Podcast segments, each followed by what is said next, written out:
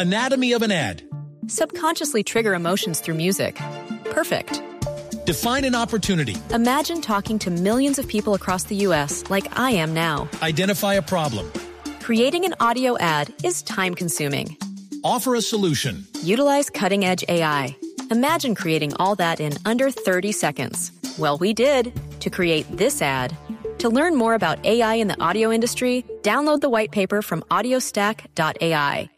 Vive en esta Navidad. Invita a Blue Radio. Este 25 de noviembre, Blue Radio estará con Aviatur en Unicentro desde las 2 de la tarde. Porque un día no es suficiente, llega el Black Week de Aviatur. Con ofertas exclusivas en tiquetes y paquetes para sus vacaciones. Solo del 23 de noviembre al 1 de diciembre. Visítenos en cualquiera de nuestros puntos de venta en todo el país. Central de Reservas o aviatur.com. Sus compras participarán por premios adicionales. Más información en aviatur.com slash contenidos slash premios Black Week. Prohibida la explotación y abuso sexual de edad. Ley 679 de 2001. RNT 438. En el Gimnasio Moderno de Bogotá del 8 al 15 de diciembre, la gran feria en Casa de Santa te invita a vivir la magia de la Navidad y el talento de cientos de diseñadores. Ven con tu familia y vive una experiencia inolvidable. Recuerda, Colegio Gimnasio Moderno de Bogotá del 8 al 15 de diciembre en Casa de Santa. El diseño vive en esta Navidad. Invita Blue Radio.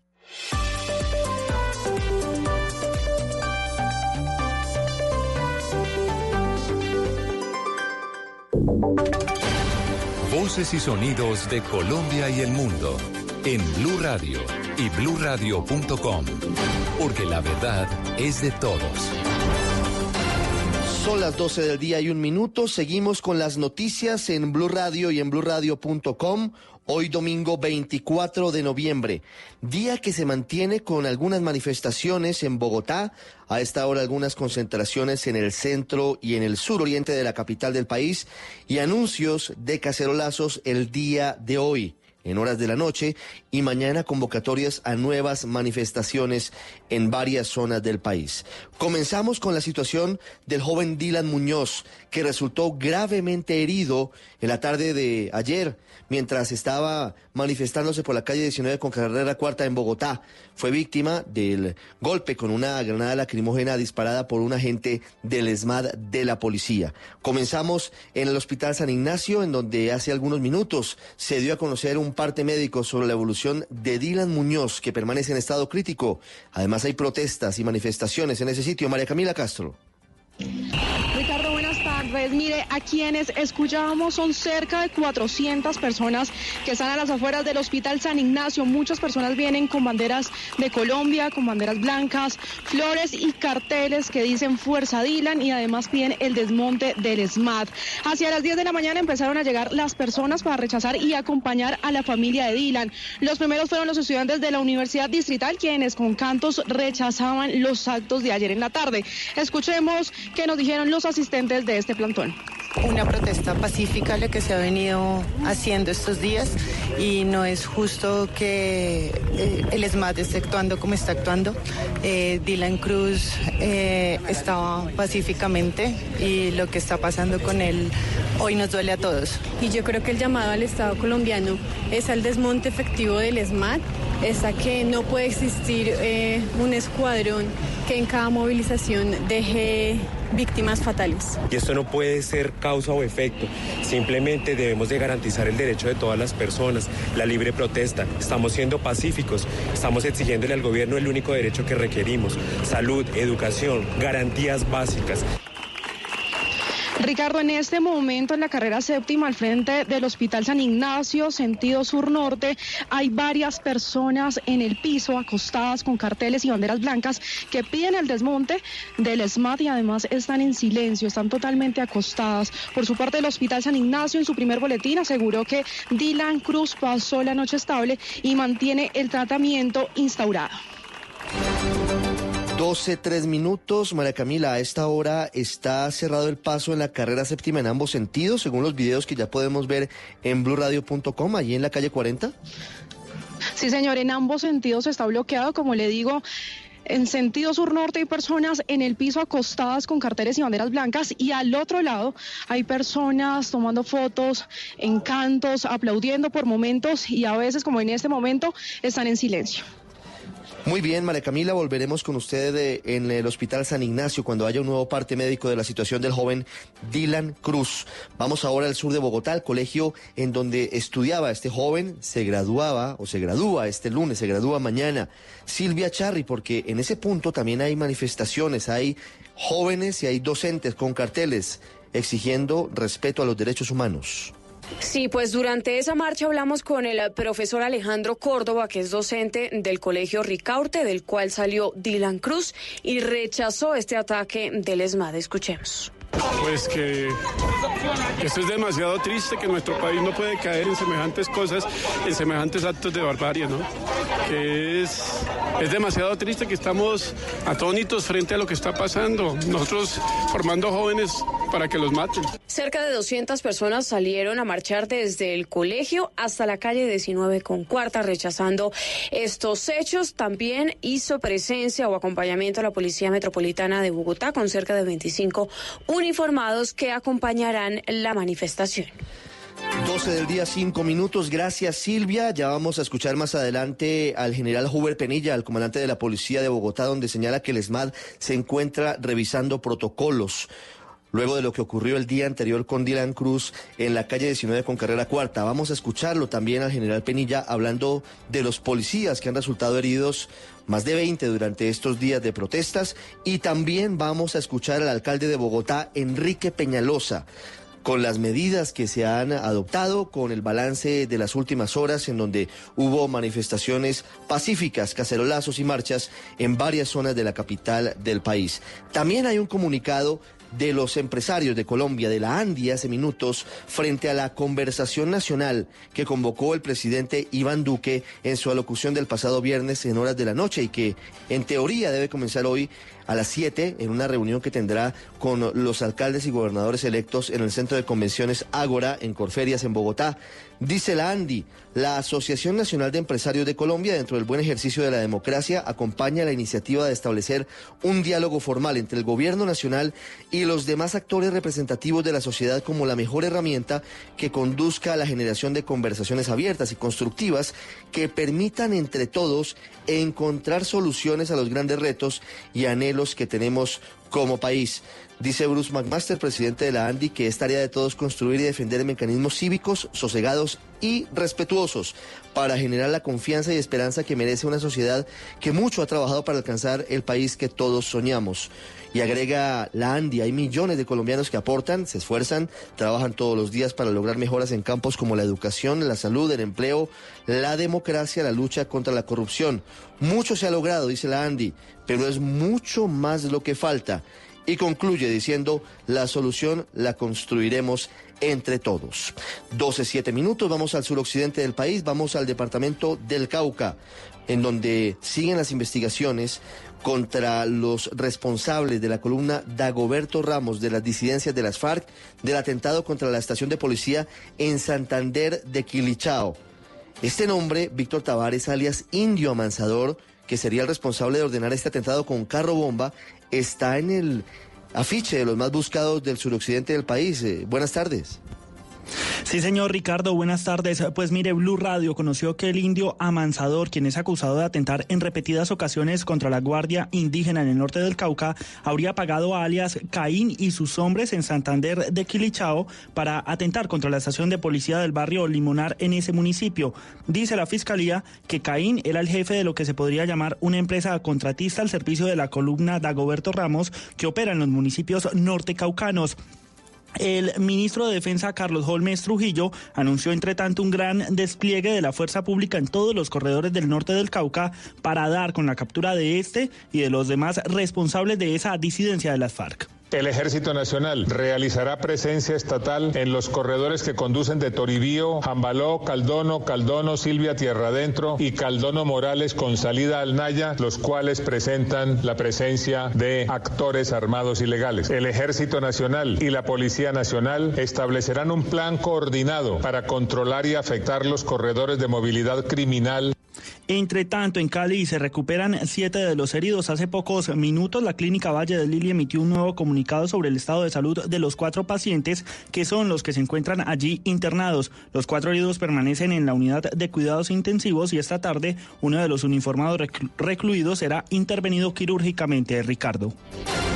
12, 9 minutos. Gracias, Víctor. Hablamos ahora de una muy grave revelación que hizo hoy la revista Semana, según la cual el exfiscal general de la Nación, Néstor Humberto Martínez, habría tenido acceso a insumos producto de interceptaciones telefónicas ilegales y de comunicaciones contra Humberto de la Calle Lombana, ex jefe negociador del acuerdo de paz con las FARC, contra varios integrantes del equipo negociador de la guerrilla en materia jurídica, como el español Enrique Santiago y el abogado Diego Martínez, la ex senadora Piedad Córdoba, el ex ministro Álvaro Leiva, entre otros. Hay además una respuesta muy dura del exfiscal Martínez hace algunos minutos, Silvia Charri. Sobre las declaraciones eh, de dos exfuncionarios de la Fiscalía que aseguran que interceptaron ilegalmente por orden eh, del entonces fiscal Néstor Humberto Martínez, el exfiscal envió ya un comunicado de prensa de tres páginas en el que responde estos señalamientos. Asegura que todo se trata de un plan criminal que está investigando desde el año pasado la Fiscalía y que tiene que ver con un grupo de personas que fueron judicializadas durante su gestión, que estaba gestando desde entonces entonces una conspiración en su contra sobre el plan de involucrarlo en actividades ilícitas y que además se le dé publicidad a las grabaciones que llevan en medio de la indagación para que se conozcan los actores que sirven, abro comillas, de determinadores y financiadores de este concierto para delinquir. Y sobre las declaraciones de sus exfuncionarios asegura que son una mentira con cara de delito, que no existe un solo documento que así lo pruebe, que nunca ha oído una conversación de facilitadores o negociadores del proceso de paz y que para fortuna de la verdad, abro comillas, el sistema de interceptaciones de la Fiscalía es inmodificable y guarda trazo exacto de todo lo acontecido, por lo cual la Fiscalía podría corroborar que la información supuestamente es falsa. 12, 11 minutos, vamos a Medellín porque ya fueron enviados a la cárcel cinco exdirectivos del INDER, presuntamente involucrados en un caso de corrupción por más de 5 mil millones de pesos. Valentina Herrera, recordemos el caso y qué pasó con los otros investigados. Hola, buenas tardes. Se trata de los funcionarios que están investigados por el caso de corrupción en Indeportes. Recordemos que es un caso de corrupción que habla de el detrimento por contratos falsos y entrenadores falsos de más de 5 mil millones de pesos. Las medidas de aseguramiento intramural fueron para Luis Felipe Jiménez, Pedro Luis Uribe Roldán, Pedro José Murcia, Amílcar Puentes y Héctor Álvarez. El juez también dictó medida de aseguramiento domiciliaria contra Luz Elena Mejía y William Vuelvas. Y en libertad quedó Carlos Mario Gallego David. Estos funcionarios, como lo contaba, son investigados por esos contratos falsos. Hay otros tres funcionarios que ya fueron dejados en libertad y, entre tanto, hoy fueron presentadas las audiencias de apelación, pues los abogados defensores apelaron para que un juez revise estas decisiones en segunda instancia. 12 del día, 12 minutos. Vamos ahora a la frontera con Venezuela. Vamos a Cúcuta inicialmente. Se desató una nueva balacera en San Antonio del Táchira, muy cerca al puente internacional Simón Bolívar en norte de Santander. Angie Telles, ¿cuál es el reporte que tienen las autoridades? Así es, según el reporte oficial de las autoridades, hombres con armas de largo alcance y encapuchados comenzaron a disparar en contra de dos maleteros en territorio venezolano, a pesar de que los extranjeros intentaron huir del tiroteo. Uno de ellos quedó tendido debajo del puente internacional Simón Bolívar. Coronel José Luis Palomino, comandante de la policía. Dos personas, una que fallece y otra que logra pasar viva al lado colombiano. Nos preocupa esa confrontación. Tenemos entendido que son personas que son maleteras y están siendo afectadas violentamente por un grupo delincuencial que se llamaría bota de caucho. Ante este hecho, la Guardia Venezolana manifestó que no se haría cargo del cadáver y por esta razón la autoridad colombiana una vez más hizo el levantamiento humanitario del cuerpo. Y en Ocaña a esta hora también hay noticias que tienen que ver con la destrucción de un laboratorio, más que un laboratorio, un complejo cocalero en la zona eh, aparentemente pertenecía al Ejército de Liberación Nacional, al ELN, está valuado en más de 6 mil millones de pesos. Cristian Santiago, la importancia del operativo de las autoridades en contra de este complejo. Tropas del ejército y la policía llegaron en las últimas horas hasta zona rural del municipio de Tibú, norte de Santander, para hallar un laboratorio para el procesamiento de clorhidrato de cocaína que pertenecería al Frente Luis Enrique León Guerra del ELN. La operación militar permitió la ubicación y desmantelación de un millonario complejo cocalero, compuesto por un laboratorio y siete estructuras, y se desarrolló en la vereda Langalia del municipio de Tibú, área donde presuntamente el ELN tiene control total de la producción del estupefaciente. En el lugar fueron hallados 1.206 kilogramos de clorhidrato de cocaína, 96 kilogramos de base de coca en proceso y 225 kilogramos de cloruro de calcio. Esta infraestructura ilegal para el procesamiento de clorhidrato de cocaína estaba evaluada en unos 6.600 millones de pesos, importante cifra económica que afecta de manera contundente el andamiaje financiero producto del narcotráfico para el ELN en el Catatumbo. 12, 14 minutos, ahora vamos a la costa caribe. Hubo varios atentados, varios hechos de sicariato en Barranquilla. Daniela Mora. Ricardo, buenas tardes. Como Manuel Pacheco Benavides fue identificado el hombre de 28 años, ultimado de dos disparos en un sector del barrio La Victoria, en el sur de la ciudad. De acuerdo con el reporte judicial, dos motorizados lo abordaron cuando se dirigía en su camioneta hacia la vivienda de un compañero. Esta versión fue confirmada por Marta Benavides, madre de la víctima, quien agregó que un amigo de su hijo también resultó herido durante este atentado. Y él salió con unos amigos, supuestamente iban por una fiesta. Precisamente hoy tenían una integración cerquita donde es donde la dispararon. Va con un muchacho que al muchacho lo hirieron también aquí en el brazo. Los delincuentes se dieron a la huida y en otro hecho registrado la noche del sábado en el municipio de Soledad, la comunidad del barrio Costa Hermosa linchó a un pistolero que minutos antes, junto a un cómplice, había disparado contra José Navarro Varela, de 35 años. La víctima sobrevivió a este atentado y recibe atención médica en una clínica de Barranquilla, mientras que el presunto sicario fue brutalmente agredido con arma blanca y piedras y tras la agresión fue trasladado a un hospital municipal donde se produjo su deceso debido a la gravedad de sus heridas. Vamos ahora a Cartagena, fue capturada una banda dedicada a robar turistas, a robar relojes de lujo y otro tipo de pertenencias. José Donado. La policía en Cartagena reportó la desarticulación de una banda dedicada al hurto de reloj Rolex, integrada por tres hombres quienes inicialmente habían robado el vehículo a un ciudadano en la avenida del Lago y posteriormente en un establecimiento en Boca Grande, intimidaron a una mujer con un arma de fuego para robarle su reloj avaluado en 50 millones de pesos. Teniente coronel Juan Carlos Valderrama. En la persecución estos sujetos arremeten y disparan contra la policía y son capturados más adelante en la avenida Santander, en el edificio Miramar, donde por la persecución estrellan su vehículo y en ese momento son capturados. Los tres capturados se verán responder por los delitos de concierto para delinquir, hurto agravado y calificado, porte ilegal de armas, violencia contra servidor público y daño en bien ajeno. 12, 16 minutos, escuchamos al general Huber Penilla. Habló de varias cosas, el comandante de la Policía Metropolitana de Bogotá. Habló de la situación del joven Dylan Cruz. Dijo que la policía no sale a matar gente a las calles, que es una situación muy dramática la ocurrida. Hay ya 12 investigaciones en curso contra uniformados por presuntos excesos durante los últimos días. También hizo un llamado porque habló de 28 policías heridos durante estas manifestaciones. Esto dijo el general Penilla. Y ese drama que se está viviendo en, ambos, en, ambas, en ambas familias también afecta instituciones. En este momento afecta a la Policía Nacional. Nosotros somos, y si alguien está enseñado, con todo el respeto de los digo, a la ingratitud de la sociedad, somos los policías. Somos los policías. Nos aplauden en este momento. Nos agradecen en este momento. Nos llaman a gritos en este momento y ante la primera situación que no corresponda, que en ocasiones puede ser premeditada, castigable totalmente, y en otra que dentro de la tarea que cumple ocurrió algo que no pudo prever y existen los cuestionamientos.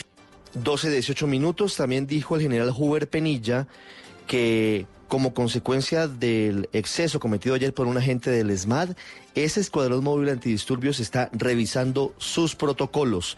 También habló en ese mismo encuentro con la prensa sobre lo que está pasando a esta hora en Bogotá, el día después del toque de queda, lo que ocurrió ayer con eh, las marchas y cacerolazos pacíficos. El alcalde de la capital del país, Enrique Peñalosa. Es eh, muy lamentable. He dado instrucciones a nuestra Secretaría de Educación, y de salud para que den todo el apoyo a su familia.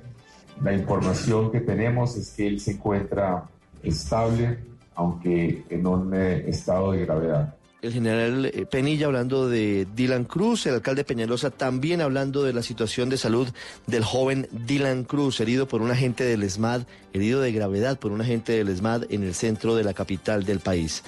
Momento para las noticias del mundo, un resumen rápido hasta ahora en eh, Blue Radio antes de ir con los deportes.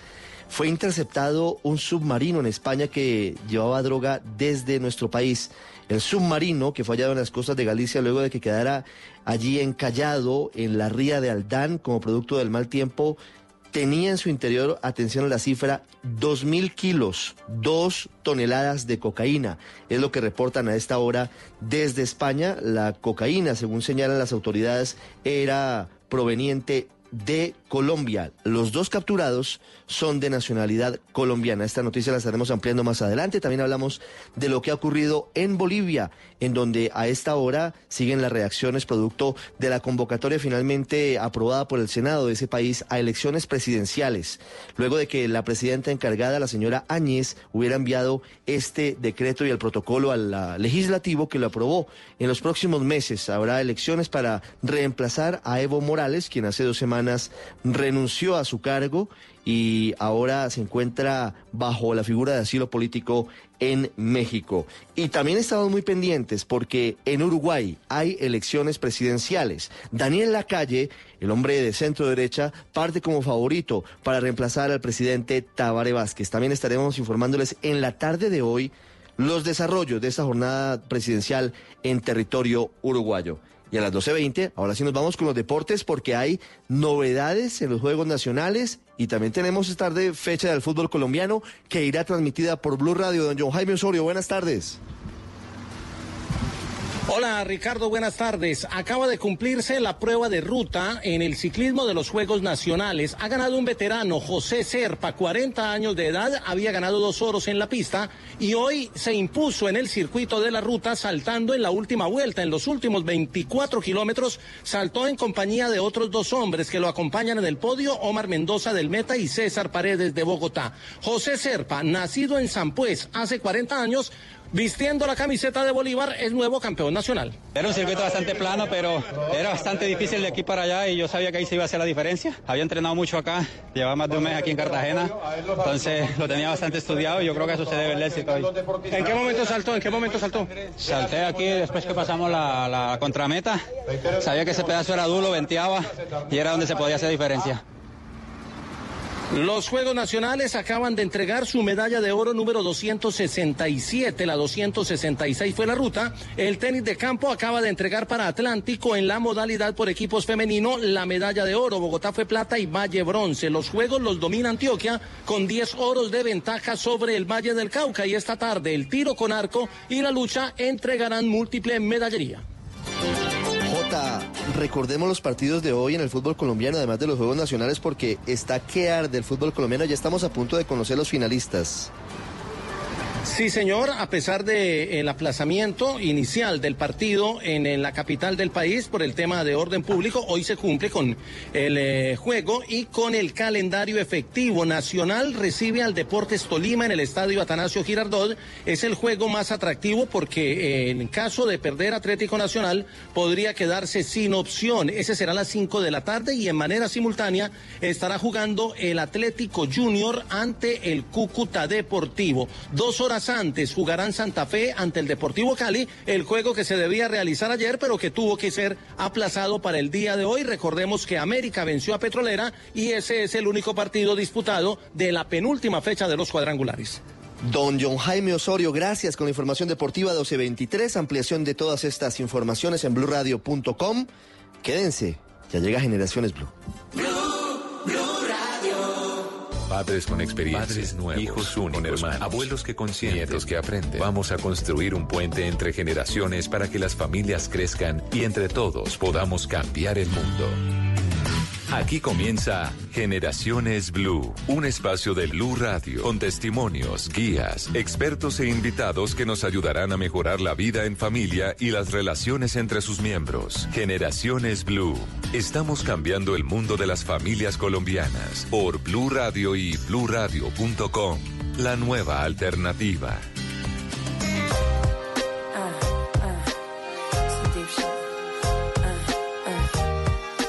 Mama,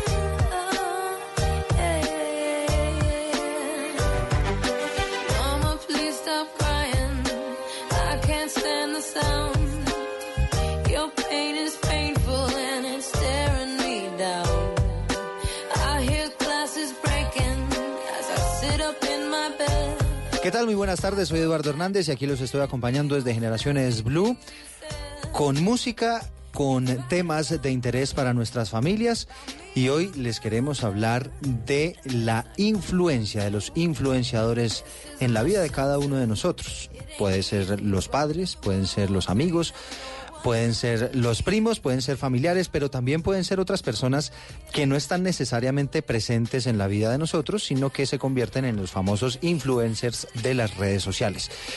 Y este es un tema bien interesante porque sin lugar a dudas es una sociedad que se está transformando y es una sociedad que está llegando a eso, a la influencia de estas personas que hacen contenidos a través de las redes sociales, muchos contenidos que consumen nuestros hijos, que consumen los jóvenes, inclusive a veces sin que los padres se den cuenta de lo que están consumiendo.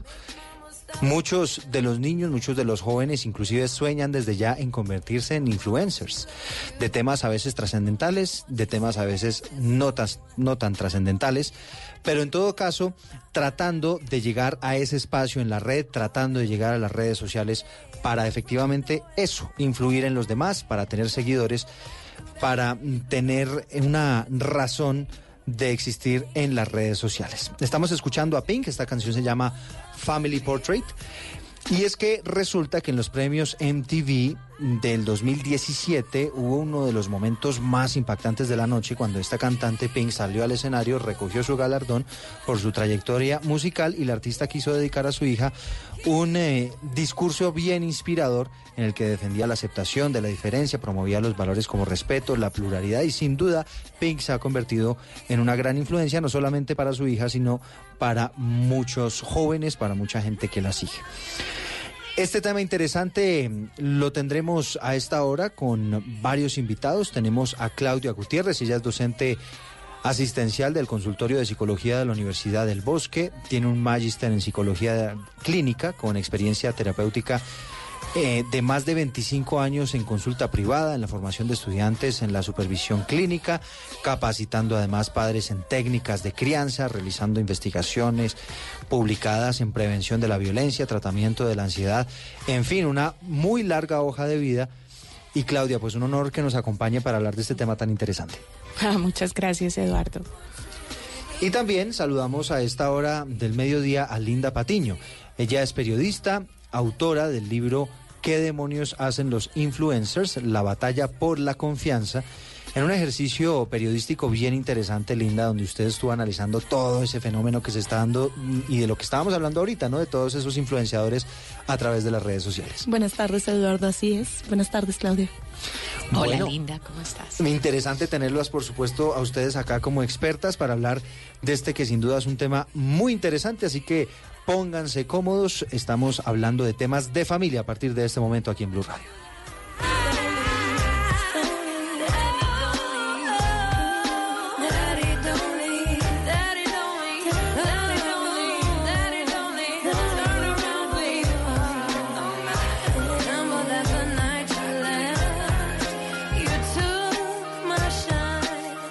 Estás escuchando Generaciones Blue.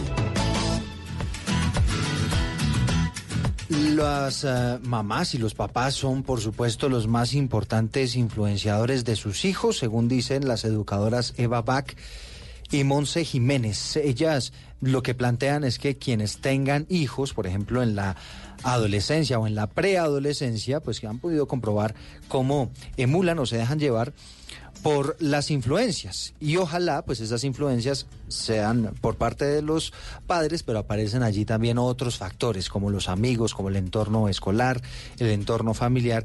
Y ahora con este fenómeno el que les estamos contando aparecen también los influencers en las redes sociales.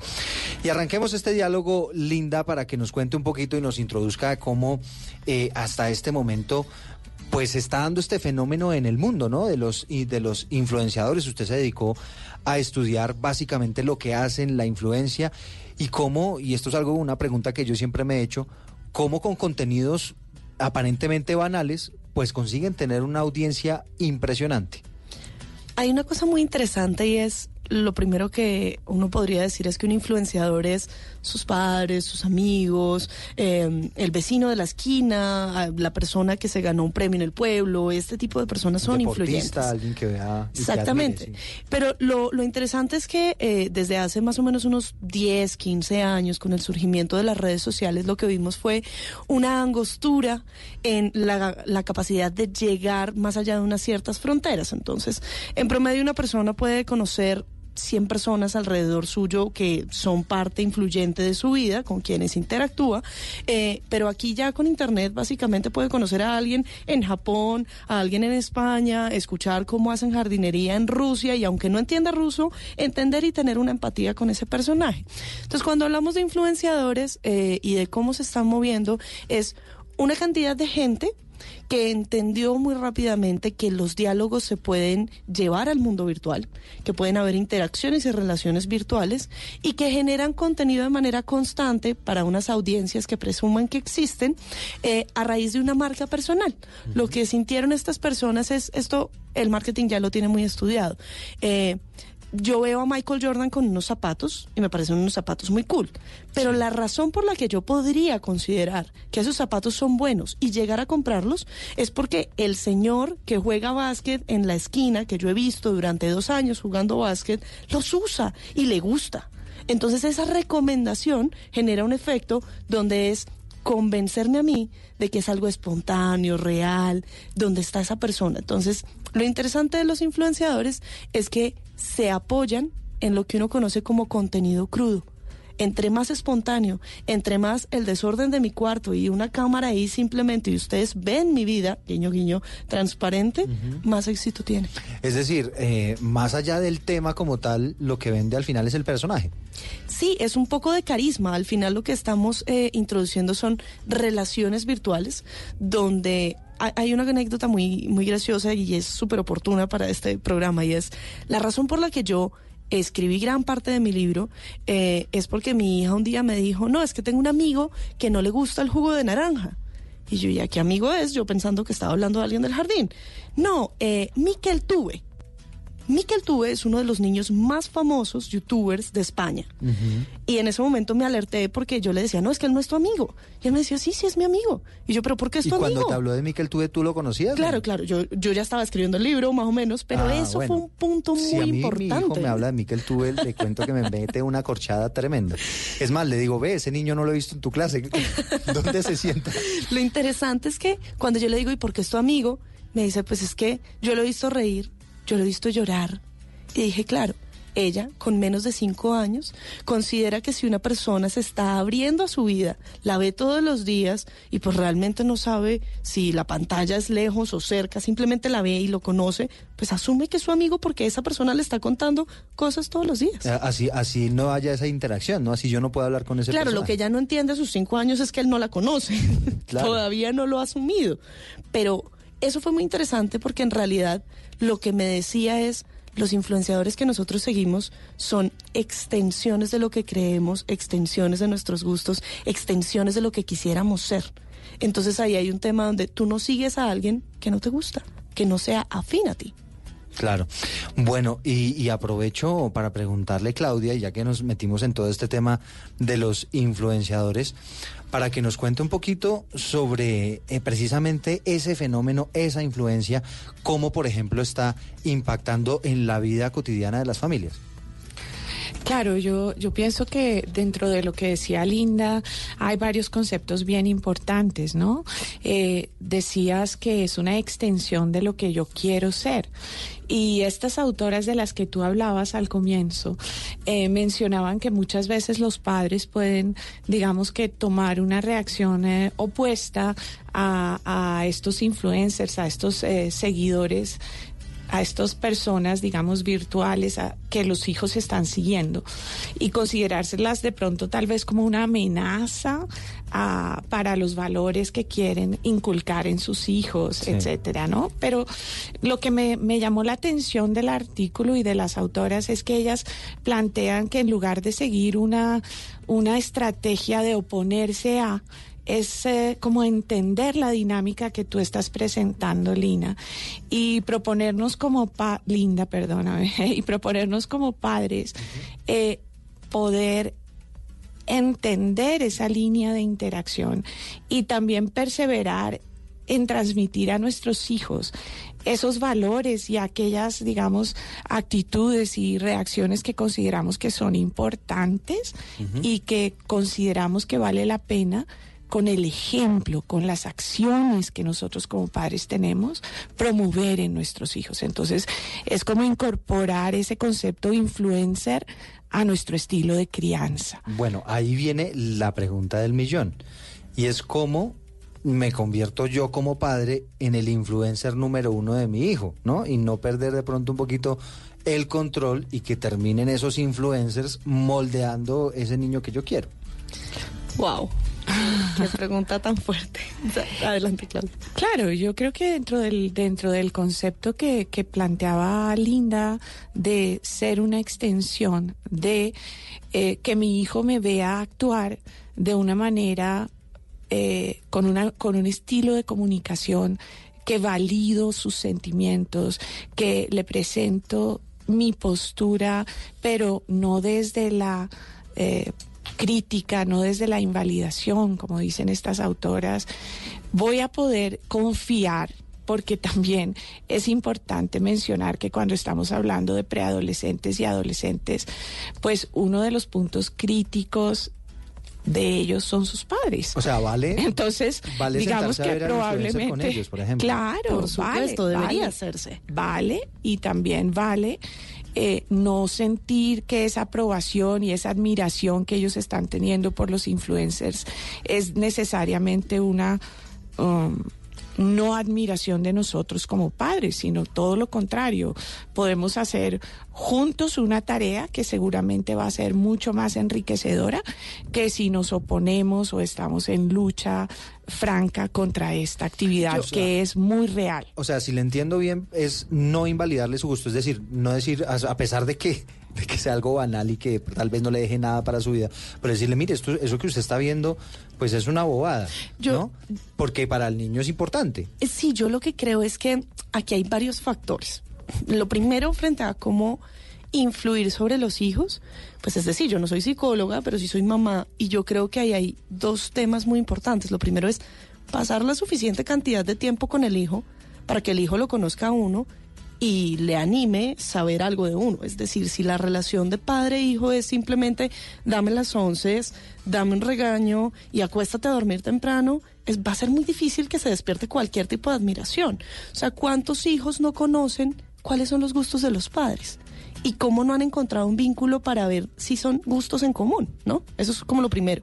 Pero lo segundo es, en este sentido, el influenciador tiene una gran ventaja y es que en realidad el influenciador no conoce a tu hijo, no tiene que corregirlo, no tiene ningún rol de responsabilidad, pues sí lo tiene a largo plazo, pero en directo esa persona no está pensando en cuáles son los gustos o cuáles no, tampoco tiene juicios. Entonces nosotros cuando nuestros hijos nos dicen algo, tenemos unos prejuicios ya cargados de si es bueno o no es malo o lo que sea, y nuestra primera reacción es no o sí, o emitir un juicio muy fuerte y no dejar que el niño sea el que vaya construyendo ese concepto. Entonces yo creo que ahí lo primero es el tema de la relación. Pero también hay otra cosa muy interesante y es, aquí hay un tema de diversidad. Esto sí es una consigna como, como mía y yo digo, la diversidad es la cura de la ignorancia.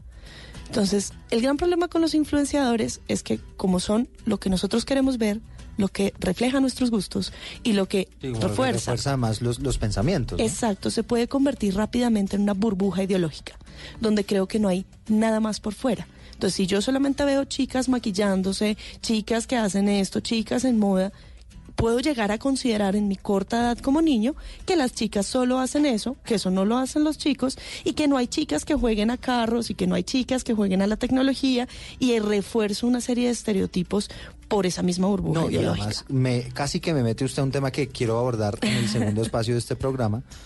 Eh, no solamente los influenciadores para los niños, sino también para los grandecitos, para los adultos.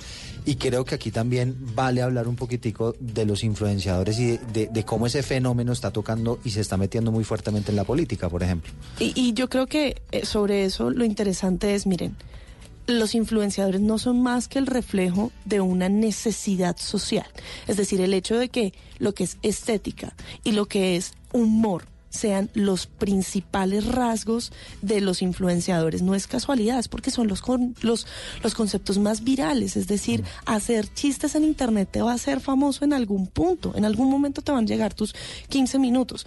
El problema es porque, claro, una persona que está de 8 a 5 en una oficina, aburrida, cansada, no va a salir a internet a mirar el documental sobre las fake news. Probablemente le parece tedioso. ¿Quiere qué? Quiere relajarse, Reírse. relajarse y reírse, un Reírse, poquito. ver cosas bonitas. Pero nos metemos en un tema también bien interesante. Claudia habla de la necesidad social. Dice que es- es un concepto que me parece que podríamos ahondar un poquito.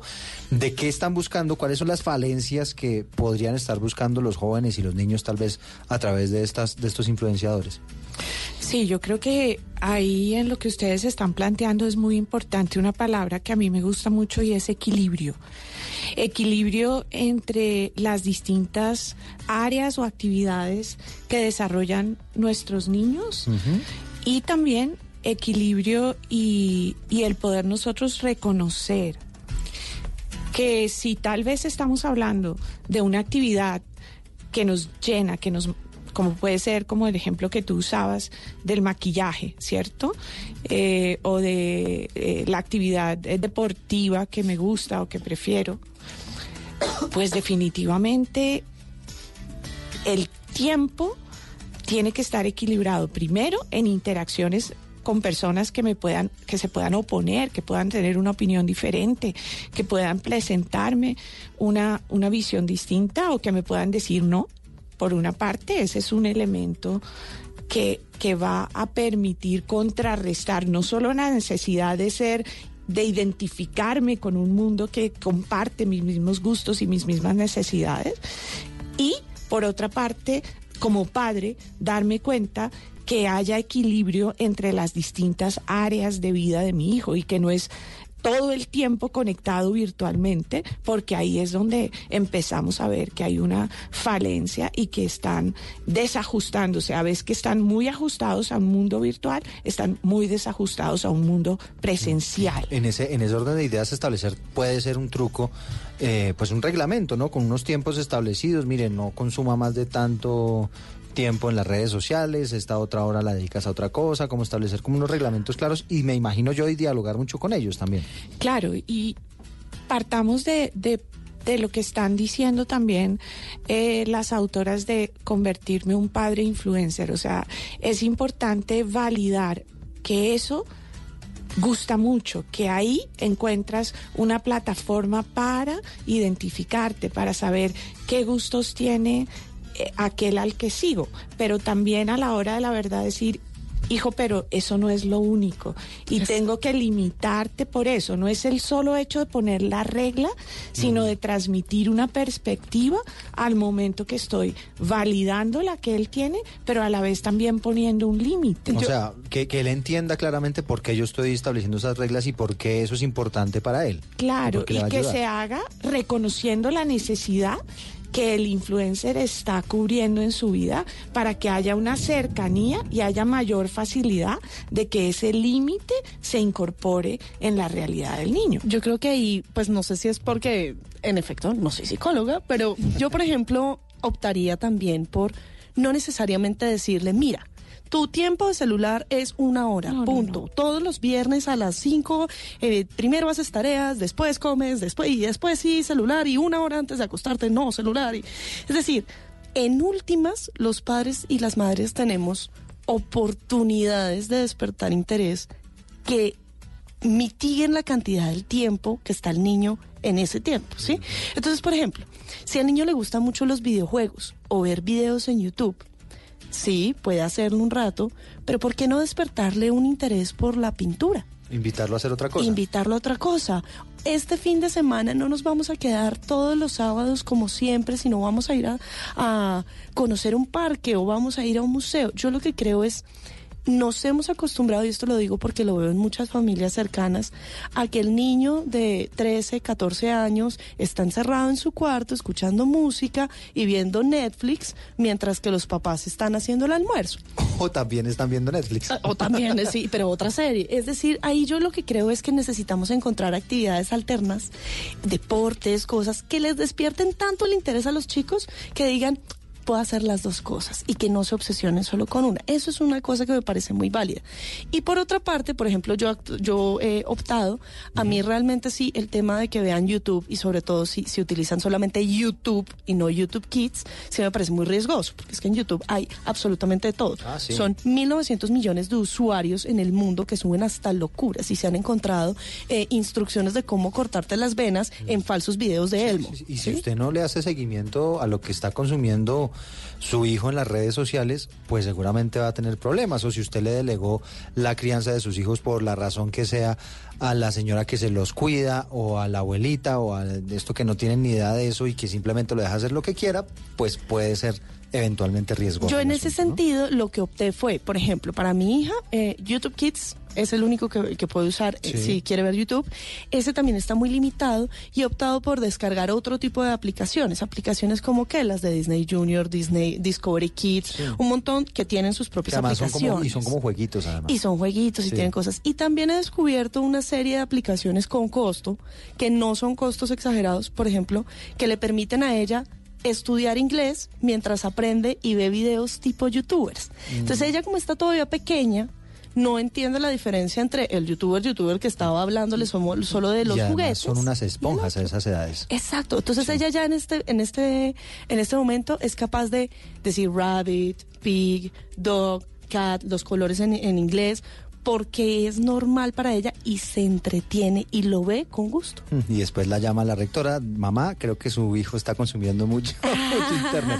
Vamos a hacer una pausa, vamos a plantearle la pregunta, queremos que participen con el hashtag Generaciones Blue a través de arroba Blue Radio Co. ¿Qué tanta influencia están ejerciendo las redes sociales en la conducta de la gente?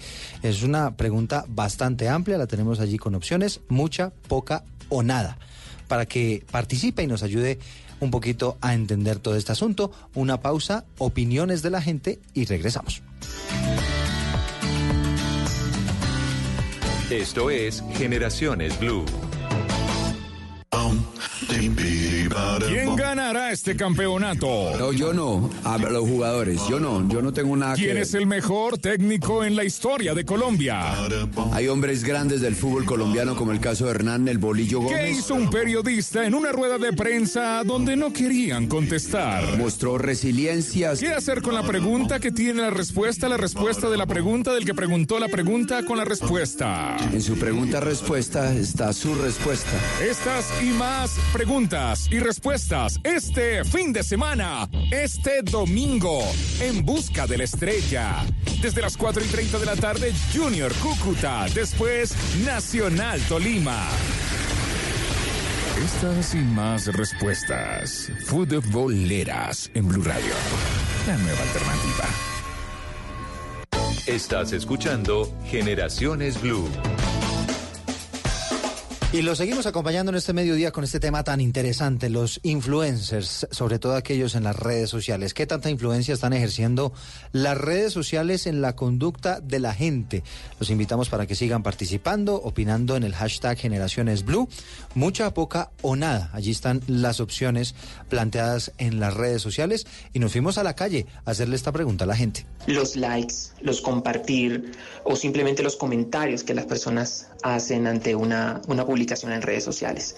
Y no debería ser así. Las redes sociales son un canal de comunicación, mas no son un determinante o no deberían ser un determinante en la conducta de las personas. Hola, porque hay personas conscientes que promueven salud, promueven, eh, en fin, varias cosas que pueden ser de utilidad para todos. Pero en este momento creo que es un poquito más lo negativo de la manera en que influyen más que en lo positivo, más que lo positivo. Creo que mm, eso es lo que pienso, mejor dicho, eso es lo que pienso de la influencia que tienen ahora las redes sociales. Mal manejadas para mí, pienso que debe ser eh, una alerta para tener en cuenta cuando esa influencia se puede volver una adicción. Claro, muy interesantes esas opiniones que consultamos en la gente a través de Blue Radio Co, respuestas que también nos han entregado en Twitter. Mucha influencia en las redes sociales, el 90%, imagínense. Poca influencia, el 6%, y nada de influencia, el 4%. Ya tenemos eh, pues muchísimos votos, la gente todavía opinando, pero me aterra eh, pues notar este porcentaje tan amplio, ¿no? De, de, la manera como la gente se está haciendo consciente de que efectivamente existe una influencia bien importante en las redes sociales de estos influencers en la vida de las personas. Metámonos ahora sí en el tema de adolescentes, metámonos un poquito en el tema de adultos y, y en el tema político porque evidentemente no solamente son estos youtubers que, como lo veníamos hablando, Linda, eh, se dedican a, hacer temas banales o, o, o, se dedican simplemente a hablar tonterías en las redes para hacerlos reír a uno y demás, sino también hablamos de otro tipo de influencers que pueden, por ejemplo, ser los políticos. Estamos eh, en estos momentos en medio de estas movilizaciones sociales en todo el país que en gran parte fueron convocadas y movidas a través de las redes sociales, ¿no? ¿Cómo analiza usted ese fenómeno? Algo que eh, me parece muy interesante, por ejemplo, y que expongo en qué diablos hacen los influencers, que es el libro de mi autoría, es precisamente esa cara oscura de las redes sociales y ese impacto que va más allá de solamente lo que creemos que hace un influenciador eh, hacia cómo funciona un algoritmo, qué son los datos, por qué los influenciadores son importantes para las redes sociales y las redes sociales no quieren que dejen de existir, ¿no? Un poco ese análisis. En el panorama político lo que uno puede leer es cada vez más hay políticos que entienden que la relación directa de crear contenido de manera continua con una marca personal y con una audiencia propia es más relevante que nunca. Entonces vemos eh, partidos políticos que dejan de ser importantes para que la figura como tal, la persona, genere sus propias audiencias con su propia comunicación. ¿Y qué causa esto? Que cuando van a dar una noticia la den primero por su cuenta de Twitter que cuando van a decir algo salgan a hacer un live en Facebook, la vea su fanaticada, uh -huh. ¿sí? Literalmente esa audiencia fidelizada que lo sigue y que le cree y que hay un tema de confianza allí. Antes de que lo vea en Blue Radio, en El Tiempo o en donde sea que lo vaya a ver. Ahí hay un tema de saltarse un poco ese, ese discurso. Y eso también está pasando en las empresas. Entonces ahora vemos CEOs eh, y directores de compañías como puede ser un Elon Musk, como puede ser un Mark Zuckerberg, que dan directamente las noticias, los anuncios, las cosas a través de eso. ¿Y cuál es la posibilidad? Pues la posibilidad es que yo desde un aura de poder empiece a generar un canal directo de comunicación con mis audiencias, donde el día de mañana, si por alguna razón tengo que hacer una comunicación de crisis, o responder a una serie de cuestionamientos, ya tengo gente fidelizada que me conoce de manera más cercana que lo que podría transmitir un tercero.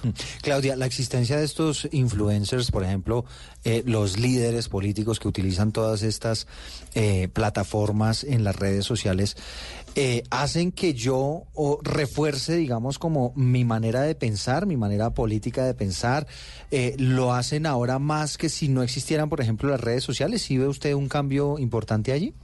Claro, bien interesante lo que plantean eh, y creo que me remitiría a una necesidad y es la necesidad de aprobación que tenemos todos, pero que también cuando estamos, digamos, buscándola de una manera, de alguna forma artificial, como uh -huh. decía Linda, transmitir o tener primero ese, esa aprobación del grupo, como, como para que cuando se oponen no haya tanta influencia uh -huh. de esa parte. O sea, yo tenga ¿sí? mi fanaticada lista, sí. Es, es de alguna manera una forma de evitar. Y la evitación en psicología en este momento es una de las principales maneras de generar y de desestabilizarnos emocionalmente. ¿Por qué? Porque si yo no me opongo a que me contradigan, a escuchar opiniones diferentes, pues precisamente no tengo la experiencia de saber hacerlo.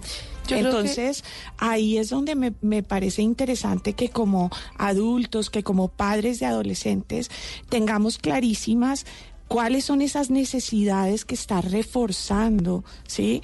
O que estamos reforzando a través de la interacción por las redes y con la tecnología y Si con yo los no tengo redes sociales y no tengo Para- Twitter, no tengo YouTube, eh, eh, la, la posibilidad, digamos, de, de sufrir esa influencia es menor o quién ejerce, digamos, como esa como esa influencia en, mi manera de pensar, por ejemplo. Por ejemplo, cuando estamos hablando de los adolescentes, el grupo de pares, las personas que promueven, cuando estamos hablando de personas que, que, que creen que oponerse, que usar, eh, digamos, eh, la violencia para, pues ahí van a conseguir un, un subgrupo. O si estamos hablando del cutting, del hecho de regular las emociones a través de cortadas que hacen en brazos, también van a conseguir un grupo que apoye este tipo Yo de comportamientos. ahí- Entonces, ahí es donde me parece importantísimo reconocer esa necesidad de aprobación versus la necesidad de aprender a tolerar que se nos opongan y aprender esas habilidades necesarias. Eso creo que es importante desde el punto de vista psicológico. Linda, ¿iba a decir algo? Sí, yo estaba que me hablaba, perdón. pues yo básicamente creo que eso es eh, precisamente lo importante de este tema que estamos hablando hoy. Y es, si pasa ya con los adultos y si ya nos pasa que estamos en burbujas ideológicas nosotros, pues imagínate un adolescente que hasta ahora está aprendiendo a regularse emocionalmente, a que es importante tener diversidad, a que hay que ser objetivo, a que hay gente que no piensa como tú, a que tú no eres el centro del universo. Entonces ahí hay un tema súper sensible con el tema de cuál es la responsabilidad de las redes sociales. Pero también ahorita que preguntabas, si yo no tengo Facebook, no tengo Twitter, eh, me afecta, pero por supuesto. ¿Por qué? Resulta que lo que maneja una red social y lo que hace que la red social sea lo que es, es un algoritmo. Ese algoritmo matemático funciona para optimizar o maximizar la cantidad de tiempo que pasamos en las redes sociales. Y como su objetivo es que pasemos más tiempo, pues lo que hace es darnos lo que más nos gusta. Y como nos da lo que más nos gusta, pues en realidad estamos viendo solamente lo que queremos ver o lo que es afín a nosotros. Entonces, si yo no tengo redes sociales, uno diría, pues yo estoy libre de eso. El problema es que como todo mi círculo social sí, a la larga en mi familia yo voy a terminar hablando de los mismos temas. Todos hablamos al almuerzo sobre lo que fue viral el fin de semana pasado, o sobre la nueva tendencia de tal cosa, o sobre algo que alguien vio en un grupo de redes sociales. Es decir, y ahorita que, que está en Colombia, digamos, usted pone cualquier tema y siempre hay dos puntos de vista diferentes de, de verlo, ¿no? Entonces está la opinión de los de la, los que se dicen de derecha, los que se dicen de izquierda, y entonces usted ve el mismo episodio, el mismo video, eh, la misma eh, figura, el mismo texto, pero seguramente usted como sigue a los, a los, o sus seguidores son lo que tú dices, afines a, a mi manera de pensar. claro. Entonces yo refuerzo una manera de pensar con respecto a ese video y si yo tengo la otra manera de pensar y yo sigo a, estas, a, a esta otra tendencia, pues esos también me van a conducir a ver ese video de una manera diferente. Es Claro. más o menos lo que le estoy entendiendo, Linda. Exactamente, pero además ahí es lo importante de que en las familias haya diálogo. Yo conozco familias donde dicen, no, mira, aquí peleamos tanto que optamos por política no hablar no de habla, política, que optamos porque aquí no se discute. Al contrario, si yo pudiera dar un consejo, es discutamos y discutamos en un entorno amigable, con amor, con argumentos, donde podamos hablar. El hecho de que mi papá quiera ser comunista y mi mamá ame a la iglesia, o el hecho, es decir, si tenemos puntos de vista contrarios, qué más rico que entre todos como familia construir una En- conversación. Claro, porque a la larga esa es la única forma de salir de las burbujas digitales. A mí lo que me preocupa es que nosotros estamos hablando muy rico sobre cómo podemos analizar y demás, pero a la larga el usuario promedio consume redes sociales sin pensar ni cómo funcionan, ni qué le están generando que en sí mismos. le están generando una tendencia Claro, muy porque no les interesa, porque como llegan cansados de una jornada de ocho horas o más a sus casas y lo único que quieren es ver qué hay, de qué van a hablar el fin de semana en el almuerzo, pues no están haciendo un consumo crítico de lo que ven en Internet. Hablemos de la adolescencia, Claudia. Usted nos decía que es muy importante, además, de acuerdo con este diálogo, pues estoy entendiendo que ellos son eh, más fácilmente influenciables, ¿no? Entre otras cosas porque están construyendo pues toda esa manera de pensar, ese entorno social y sobre todo si coinciden o si, o si yo no pienso así, pero la mayoría sí piensa así, pues puedo yo terminar pensando como ellos. ¿Cómo analiza usted particularmente lo que ocurre con, con los adolescentes y, y las redes sociales? Sí, yo, yo considero que es importante para los papás y las mamás eh, leer acerca de la adolescencia y entender que es una época de preparación para lo que voy a hacer como adulto, pero también para afirmar la identidad que está empezando a, que estoy empezando a construir. Sí. Entonces, creo que en la medida en que nosotros podemos eh, ser un poco más conscientes de esas necesidades propias de la edad, pero también propias de nuestra naturaleza social como personas, ¿sí? Podemos ser un poco más críticos y a la hora del día a día, ¿sí? Hacernos preguntas como, hoy, ¿qué tanto tiempo hoy he invertido en esto? ¿Qué tanto he podido contrabalancear con tiempo presencial de interacción? ¿De qué manera, si mi mamá no es la persona que coincide con los gustos míos, cómo puedo promover yo como mamá o como hijo pasar un tiempo más largo en interacción con ella para poder contrarrestar esto y pues definitivamente no dejarnos o no seguir eh, siendo manejados por esos algoritmos o por esos grupos en los cuales hay esa coincidencia?